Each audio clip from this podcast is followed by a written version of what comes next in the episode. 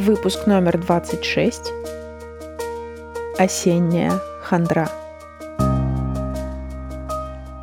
Всем привет и добро пожаловать!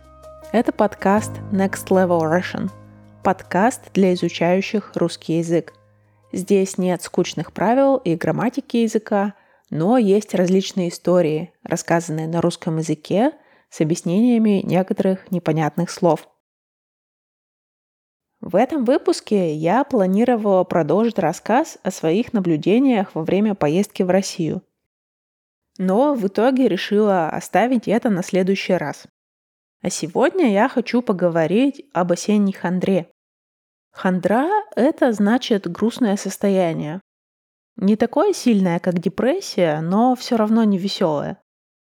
В северном полушарии наступила осень. Дни становятся короче, Утром темно, вечером темно, на улице холодно и сыро, и неохота никуда выходить. При таких обстоятельствах многие люди чувствуют усталость и апатию. Апатия – это когда ничего не хочется делать, а хочется только лежать под одеялом и чтобы никто не трогал. В этом выпуске я кратко расскажу об осенне-зимней хандре и о том, что с ней делать.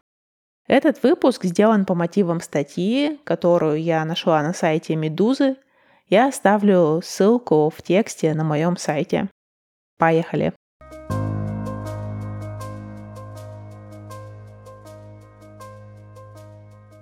У Ланы Рей есть песня «Summertime Sadness».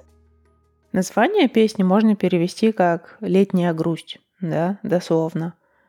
Вот, и мне подумалось, что существует такая же осенняя грусть, потому что с приходом осени многие начинают чувствовать упадок сил и отсутствие настроения.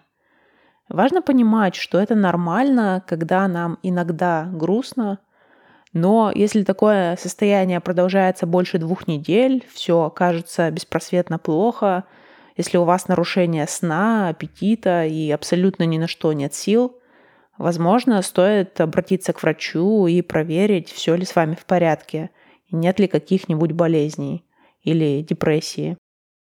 Если вы подозреваете у себя что-то такое, то обязательно обращайтесь за помощью. Но если вы уверены, что со здоровьем у вас все нормально, что никаких стрессовых потрясений у вас в жизни не происходило, но что-то выбило вас из колеи, может, моя история поможет вам вернуться в привычное русло. В этом предложении я использую два довольно сложных устойчивых оборота. Первый — это «выбило из колеи». Когда что-то выбивает вас из колеи, это значит, что у вас нарушается ваш стандартный и привычный образ жизни. Колея — это след от колес на дороге, Представьте, если вы едете по бездорожью или катаетесь на беговых лыжах, всегда проще ехать по следам того, кто ехал этой дорогой до вас. Это и есть колея в прямом значении этого слова. В переносном смысле, если вы выбились из колеи, это когда по какой-то причине сбилась ваша стандартная рутина. А вернуться в привычное русло – это значит вернуться к обычному образу жизни. Слово «русло» вообще – это географический термин, да? Это углубление в земле, по которому течет река или ручей. То есть это как колея, только для воды.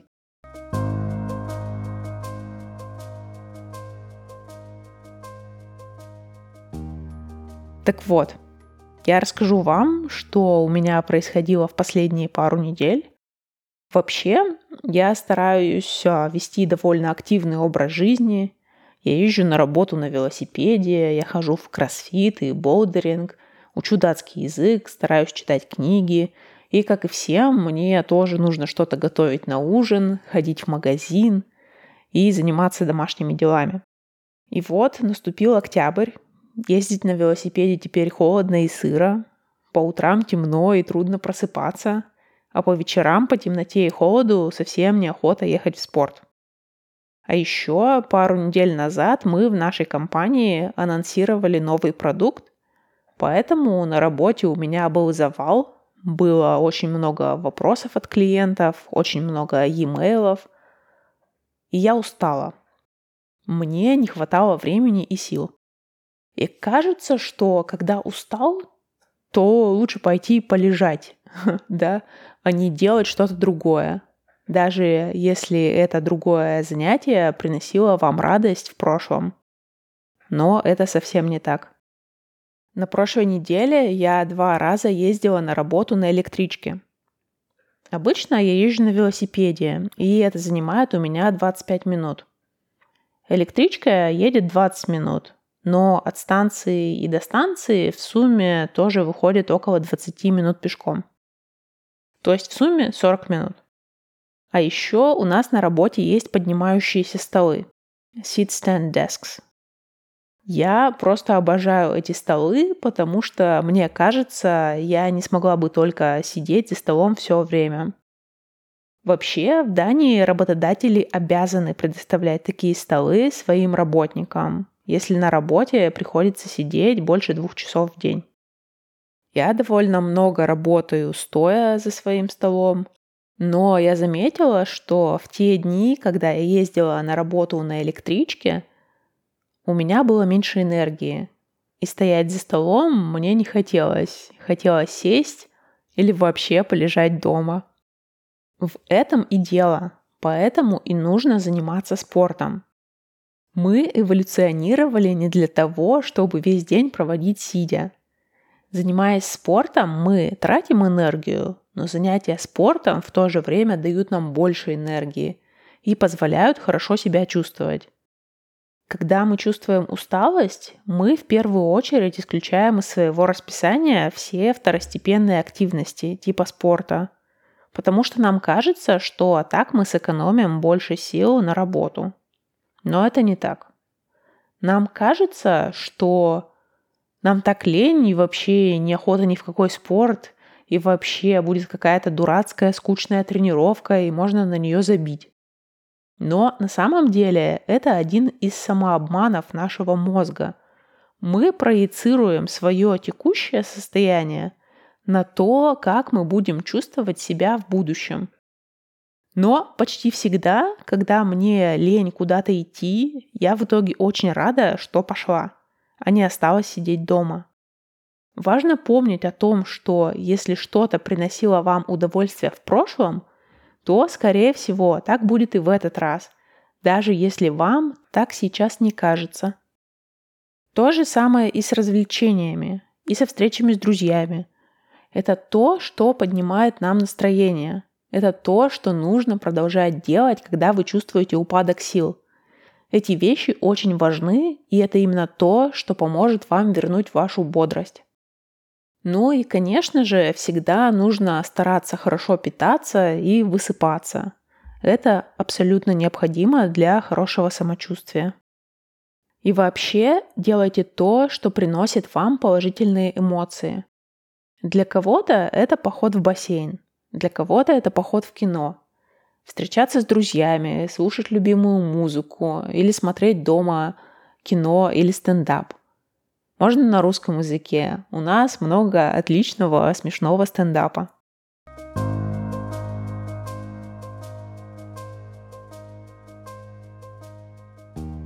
Еще одна вещь, которая работает для меня лично, это навести порядок в квартире. Когда у вас завалы на работе и в жизни, трудно заставить себя прибраться дома. Но когда я вижу дома бардак, меня это только еще больше расстраивает, и получается такой замкнутый круг.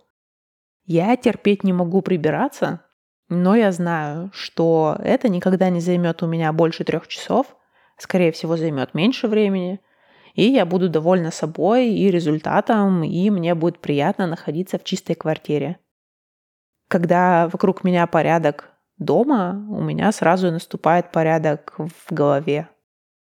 Это очень мне помогает. А еще я пытаюсь приучить себя не бояться холода. На это меня вдохновил мой кроссфит-тренер. Он объявил у себя в Инстаграме Code Challenge. Я оставлю ссылку в тексте этого выпуска. Я решила попробовать, потому что, во-первых, есть куча исследований про пользу закаливаний, то есть про пользу воздействия низких температур на наш организм. Во-вторых, это выход из зоны комфорта, и это тренирует вашу выдержку и характер.